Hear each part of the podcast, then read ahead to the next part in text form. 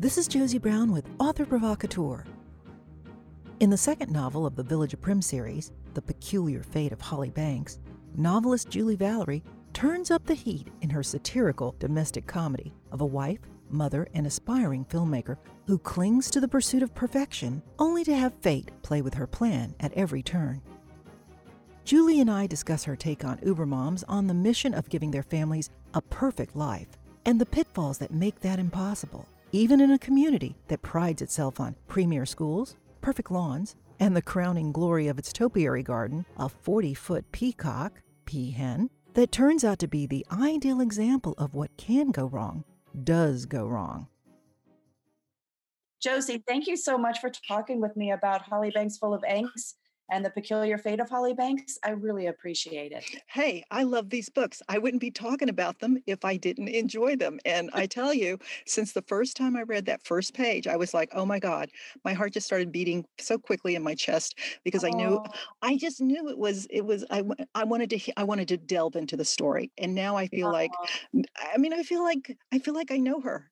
Eh, and it's not oh, just, not just because I know you, but because now I know her too. So the thing I enjoy about a second book in a series is that people have just delved into the characters of the first book and now you're giving them you know they they want a taste of more. They certainly want to follow these people through their lives. So tell me how in the second novel which i i adored tremendously you know, I'm totally into Uber moms on steroids, particularly in the village of Primm. They're they're almost like it's the essence of if uh, you know desperate housewives and game of thrones were combined that would be the village of primm perfect i love that yeah i was i was a huge fan of desperate housewives back in the day and i think there's a void in the market for that kind of content i really i would love to see another program like that come along in the meantime i've been having a wonderful time writing stories in the village of primm it's a special place to me Oh, I can tell. It it comes through with every literally I've been just like savoring your wordplay. Oh, thank you. because you have so much um joy in writing the sentences and i can tell you know sort of like oh wow this is she's having fun with this and i i love i love her neighbors I mean, I, I kind of love hate her neighbors, let's put it that way. Right. Yes. But I think they're so well drawn. And I like that you picked up almost what a week later from where you started book one. Yes, book two is an aftermath book. It take it picks up about two weeks after what happened in book one. Now they are standalone stories, so you don't have to read them in order. You can pick up book two. If I were, if I had my choice, I would pick up book one and then read book two, but you don't have to. Um, also, book two is kind of a study on humor writing. I did a deep dive into all the literary devices available to writing humor, such as parody, hyperbole, exaggeration, all kind satire, um, all kinds of different tools for uh, humor. And so I was kind of studying different ways to tell a story through humor with the first book. The second book that just released is a little bit more serious. It has some questions about fate, destiny, and luck. Um, and there is an old artifact that is dug up by Holly's dog at the center of town that unleashes a decades old mystery that involves many families in the village, pits the village of Primm against neighboring southern lakes, and also is tied to celestial objects. I love it. I love it. And you know, th- that's the one thing that I I enjoyed that you've kind of created these two communities, both mm-hmm. totally different. There's strife not just between them but also within the various street enclaves themselves. You yes. know, they have these unique personalities, but it's almost like a one upsmanship in that regard. And yes. you kind of laid it out in book one how different they were and and how you know they all had their pluses and their minuses and you know to some extent more pluses than minuses which i really like that you know you don't draw everybody as totally friggin' bad you have right. you have gradation in your characters even in your your mean mommies have gradation in you know who they are and, and what they are so explain to me your process how do you uh, you know how do you decide okay this is where I want to go with this. And also, this is why I went with this in this particular book. Do a, sort of a similar comparison between book one and book two. Well, for one thing, the Village of Primm itself, which is the title of the series, is very important to me. I should probably release a map at some point, but I know all of the all of the little um, shops. I know who owns them, how they're connected, who the legacy families are, who the power brokers are, what everybody wants. I have story arcs for multiple characters that go across multiple books. At the moment, the series is right now just a two book series published by Lake Union Publishing. But in my office across town from my home, I have 30 poster boards across two walls that outline different stories for different books and different characters. Um, the village itself even has a story arc that is developing story by story. Um, so I have a whole world in my head and a lot to say. In the first book, I took a look at um, the village of Primm versus Southern Lakes, and it is in many ways um, has some undercurrents of the grass is always greener on the other side of the fence. Uh, the women in Primm uh, have the benefit of having a gilded school district but they're often in homes that are a little bit pricier than they should be with no storage and some other issues. And they'd probably have a bigger, more comfortable home for less money in Southern Lakes, but Southern Lakes doesn't have the Gilded School District. And I think that I play on the tension, especially for the women in the village of Primm that might be looking across the fence at Southern Lakes and almost a state of mind about motherhood and the pursuit of perfection. I want the women in Primm to wonder would life be easier if I lived in Southern Lakes?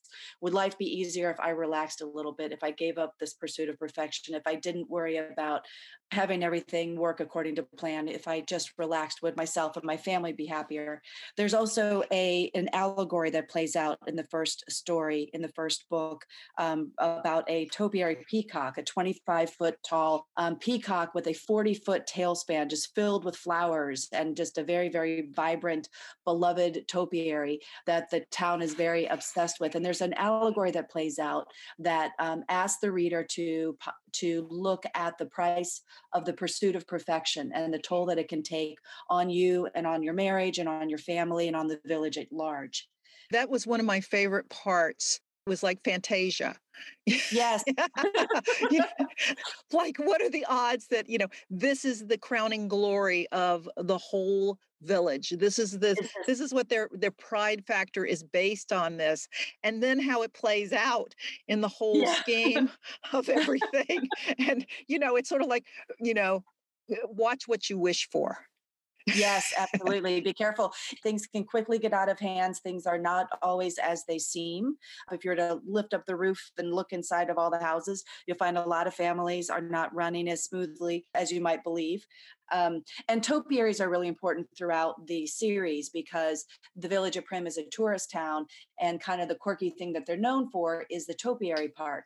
And part of that um, stems from my own curiosity about these quirky plants that we, you know, cut and shape and snip into all these different shapes and sizes and turn them into peacocks and into Disney characters and into all kinds of fanciful creations that they would typically never become if they were left to their own devices just out in the wild. In a village where um, the enclaves and the neighborhoods are really important. Landscaping is also important. So I wanted to capture um, topiaries landscaping and kind of the those elements that make up a village or make up a community. I think you did a wonderful job with that. Thank you. So Holly moves to the village of Primm in the first book, and a lot of the um, what plays out during that story has themes of being uh, welcoming and banishment and ways in which you move to a new town with with existing hierarchies and existing families and just kind of being an underdog fish out of water in a new environment where the stakes are really high.